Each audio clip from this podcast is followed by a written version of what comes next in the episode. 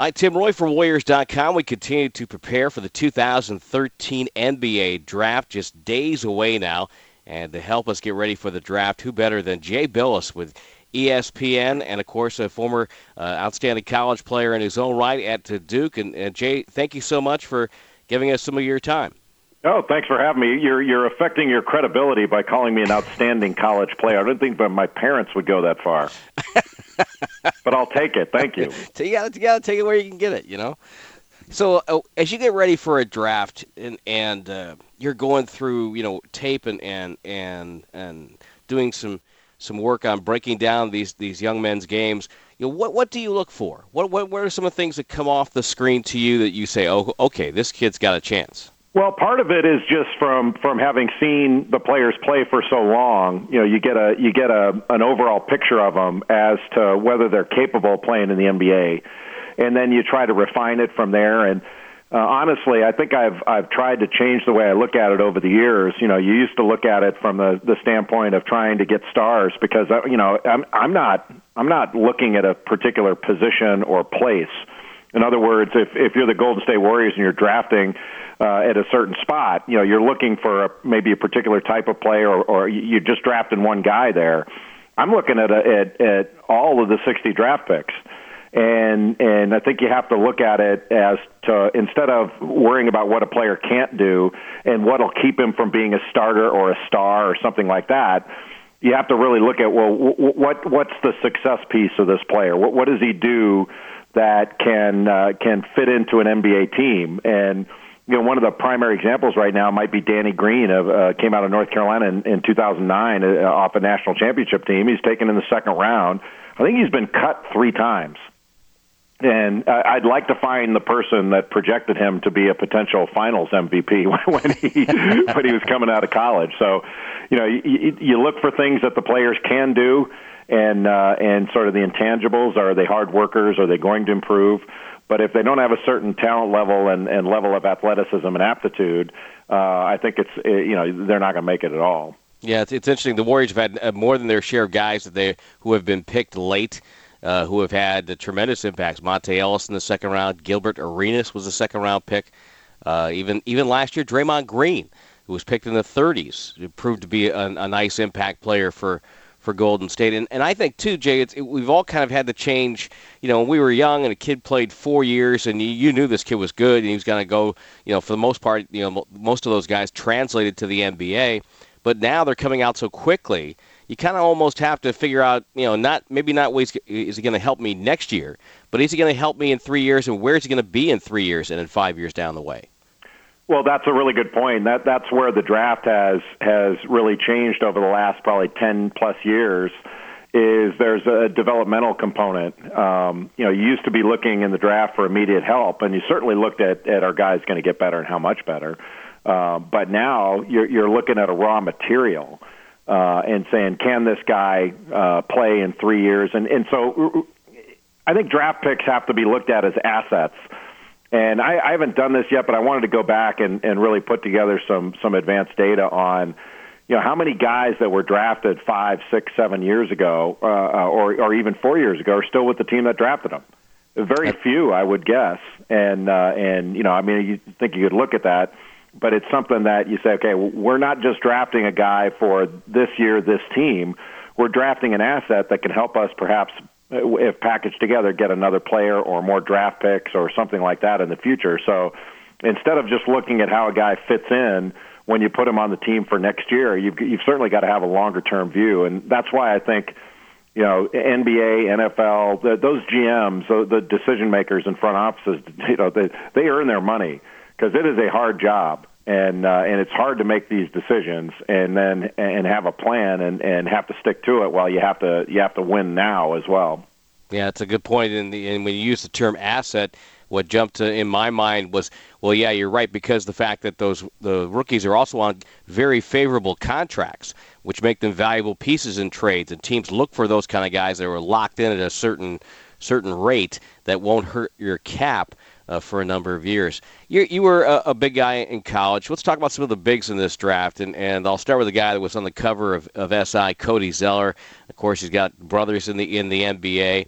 Uh, how do you project his future as a pro? I think he's been underrated as a, as a future pro. I think there's a developmental piece with Zeller as well because he hasn't shown yet in college a skill that I think he has. I think he can shoot the ball. So I think he's going to be able to step away and knock down an open 18 footer. Uh, he's he's uh, a skilled player, uh, but not the type of guy that spends his time on the perimeter. He's mostly in the post, 90% of the post actually, but uh, an incredible athlete. He was the best athlete among big guys in the NBA uh, draft combine, and it was by far. Uh, showed great quickness, agility, mobility, and he can really run. I think that's the thing he does better than anything is he can change ends. So he's a transition big guy that can really run. Um, he's not a big time rebounder, but a good rebounder. Uh, he's a seven footer, but he doesn't have the arms to match up with that. I think his wingspan comes out to about six ten or six eleven. But uh, I think he's going to be a really good NBA player. Uh, is he going to be an All Star? No, but I, th- I mean, perhaps not. Uh, he could be, but I think he'll be a, a starter in the league. And uh, you know, it's funny how a guy like Alex Len of Maryland, even though he's a seven footer, uh, so it's a little bit different but you know people are talking about well his development and and boy he could really develop to be terrific. And and Zeller for some reason uh, doesn't get that same kind of uh, benefit of the doubt if you want to call it that. I, I think he's been uh, uh, he's been a little bit maligned over the last year because you know perhaps he didn't turn out to be in this one year uh, the the the best player in the country. He was just he was just a you know top ten instead of the best player. He's, he had a really good year. You know, I see in all the the mock drafts that Nerlens Noel is going first, but to me, I look at 206 pounds and I wonder, uh, you know, that that's that's that's not the. I, I don't know. Maybe where do you see him? I mean, he can't play five at that weight. Well, no, but that's not his. That's not his weight, really. I mean, he, he you know he had that injury so he's been out and he lost some weight as a result of it. So, but still, yeah, I mean, it's a fair point. He's not he's not even 220 uh, when he was at his his his peak playing weight last year, uh, sort of in the middle of the year, and that's a that. You know that that's really kind of the issue with this draft is a lot of people say, okay, he's the number one pick. I, I don't agree with that. I don't think he's the number one pick, but we'll see. Uh, but when was the last time we had a number one pick where you're saying, boy, he, he can really guard he, defensively, shot blocking, steals, he's unbelievable, but he can't score and he's injured.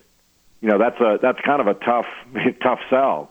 Um, but he really he really can impact the game on the defensive end, and I think he's he's got a chance to be a, an all NBA defensive player.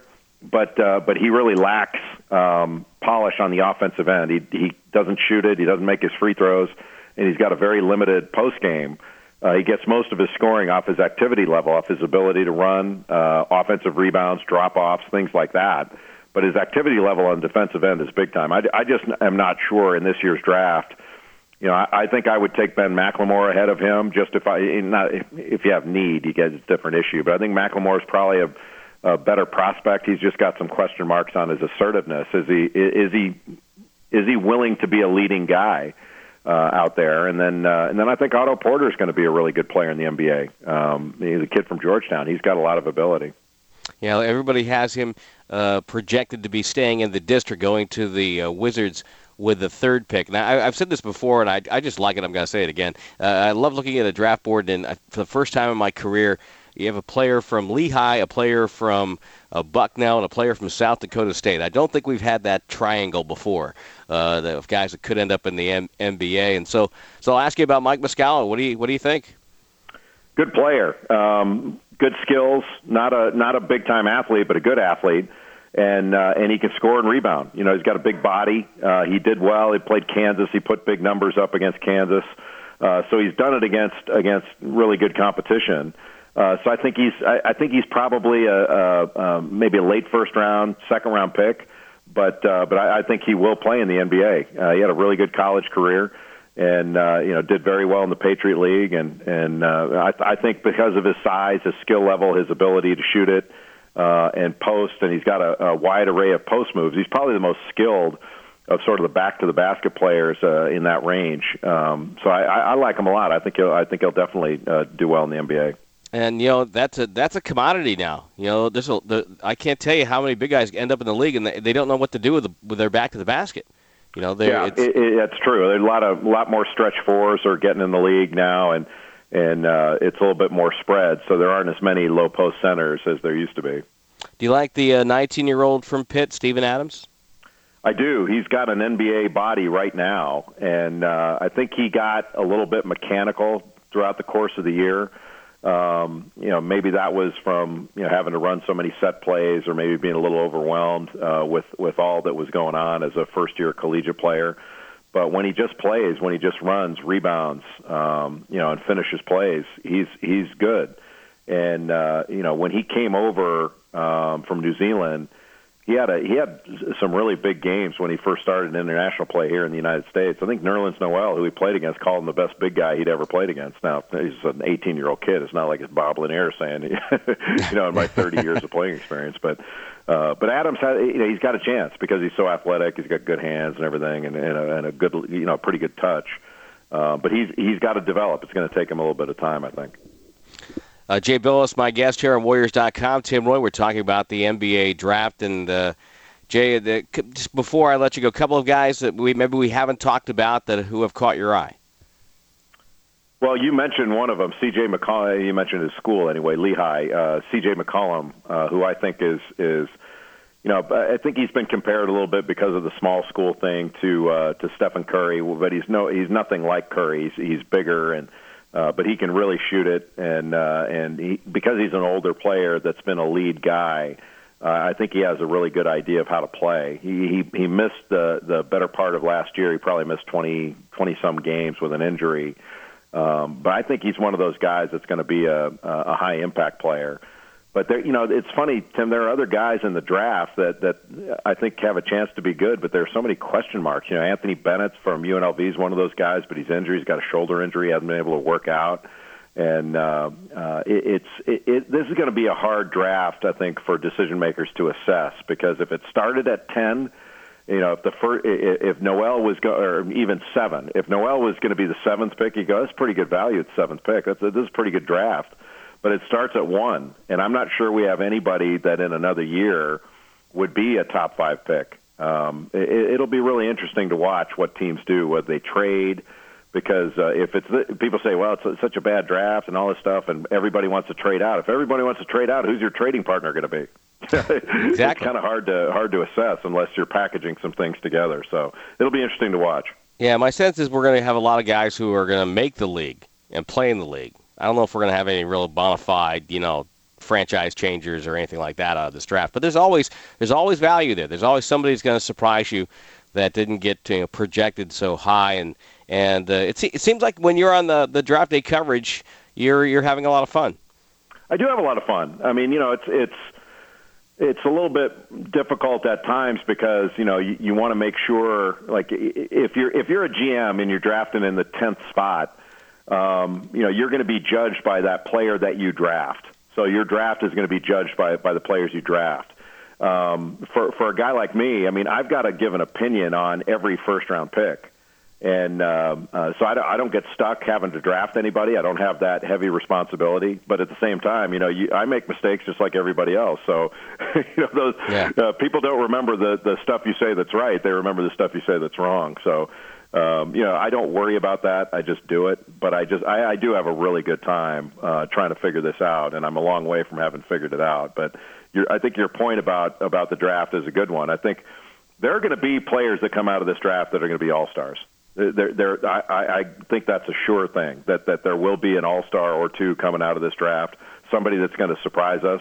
The the trick is who's it going to be, and and there's right. there's not a no brainer kind of LeBron uh, uh, Carmelo, Dwyane Wade type in this draft, uh, or Kevin Durant, something like that. Um, so it's it's it's kind of like throwing darts at a at a dartboard on this one. And and at what point did you find out that uh, some of your comments were being translated into a, a drinking game? Uh, pretty early on, I kind of enjoyed it. I wish I could partake myself, uh, but I've, I've definitely thrown some in there. I did. I don't know if you you heard this, but one year I went an entire draft. I, I came up with uh, uh, alternate uh, words for uh, length and wingspan and all that stuff, and uh, like linear extent and space. I mean, I, I used that during the draft. I didn't say wingspan or length one time ah. uh, throughout the draft. Just to, and, and that that was my contribution to keep America safe. You know, I didn't want anybody drinking and out on the roads or anything like that. You can follow him on Twitter at, at JayBilas, and uh, a pleasure. And, and you know, I, I read your tweets, and I, I think at some point you need to become the, the leader of the NC2A and, and straighten all that out. I don't think that anybody's going to want to sign. Anybody with a brain is going to want to sign up for that, unless you had some sort of Kennesaw Mountain Landis thing where you had complete control. Because yeah, uh, that's a good point. Uh, the NCAA is in dire need of a commissioner like David Stern to come in there and have have authority to be able to run the business. Uh, because right now nobody's in charge. It's really kind of sad that you got a a really good product and a multi-billion dollar business that's being run like uh, uh, like it's some mom and pop shop somewhere. And, and before I let you go, what what are, what are your thoughts on, on the way uh, the NBA is ha- and the NCAA has handled the you know when, when a player can come out for the draft? It, would you like to see it uh, another year? Would you you know because because I you know you can't win in court. I don't I would think, and you would know better than I. You're a lawyer. Uh, that you can't keep a guy from wanting to work if they want to work. But but to yeah, me, you can actually. You can. that's what's that's what's happening. Um, I think the the the reason you can do that is because there's a union involved, and the okay. uh, the age restriction is uh, or the draft eligibility rules are collectively bargained with the between the league and the union.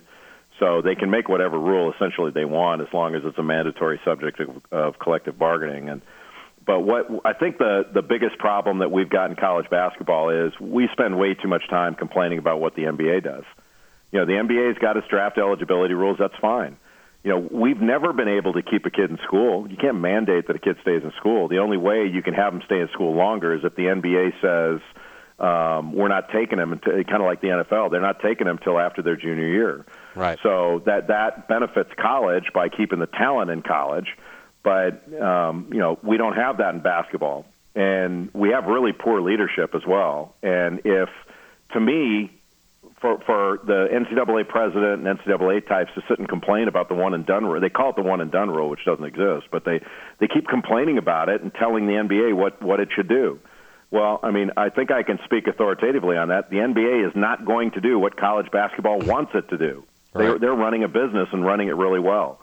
And what college needs to do is start thinking about uh, ways to provide incentives for players to stay in school. If we think that college education is such a wonderful thing. Why we would want to push kids out earlier is beyond me. Uh, we're not looking at ways to to creatively provide incentives. Maybe uh, you know, in a multi-billion-dollar business, we could allow them to take advantage of their uh, their name and likeness and and their marketing rights and and endorsements off the floor that would allow them sort of an Olympic style model where they, they could say, you know what, I'm making good money in school. I'm not ready for the NBA. I'm in pretty good shape here. I'm getting my education. I'm going to wait until I'm ready instead of making them, you know, giving them zero and and essentially having them say, you know what, I'm tired of this. I'm going to go play where I can work on my game and get paid. Um, that might serve us really well if we even thought about that, but we're not doing that, and it's a mistake. Right. That, that's really well said. Hey, I, I appreciate your time. I know you're a really busy guy, and uh, hopefully uh, one of these years uh, our paths will cross, maybe at a Warriors game somewhere, and and uh, love to get to get to meet you in person. Oh, it'd be my pleasure. I'd like that too. That's Jay Bilas of ESPN. Again, you can follow him on Twitter at Jay Bilas, and uh, what a pleasure it was to talk some basketball with him. He's a very interesting man, and as you heard, he has uh, strong opinions, but they're well thought out and well reasoned. I'm Tim Roye. We're getting you ready for the 2013 NBA Draft right here at Warriors.com. More draft coverage coming your way.